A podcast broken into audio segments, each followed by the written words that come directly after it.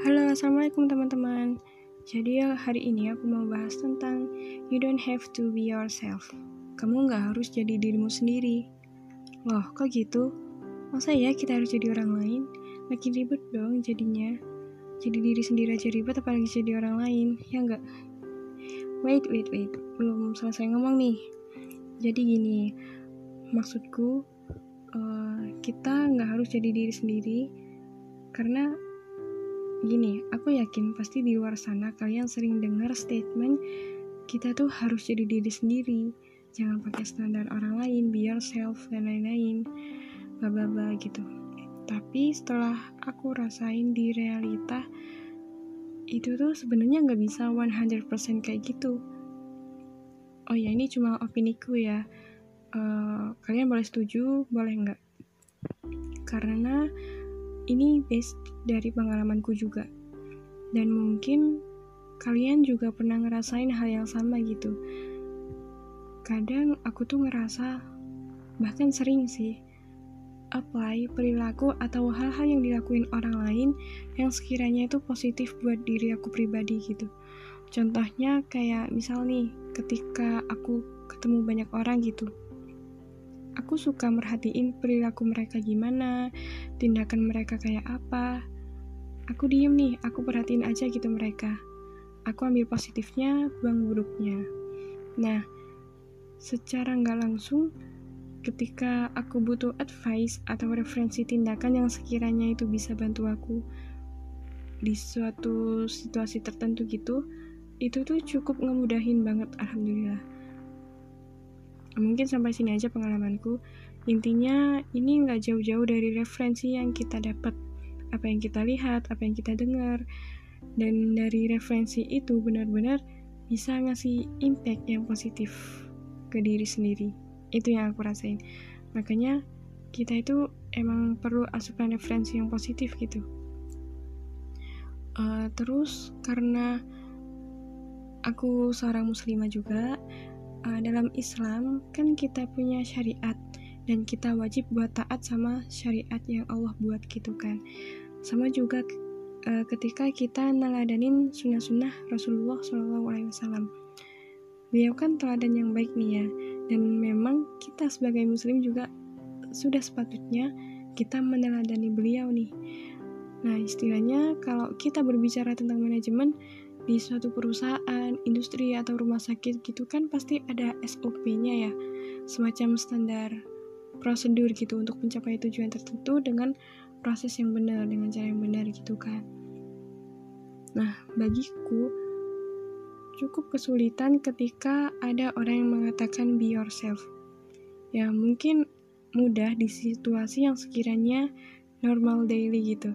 Tapi uh, di dalam hidup kan juga ada beberapa situasi di mana kita itu perlu diingatkan berkali-kali dan sulit untuk bisa ngelakuin be yourself tadi gitu.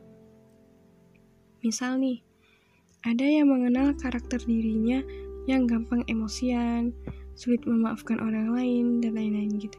Terus, apa yang seharusnya dilakuin?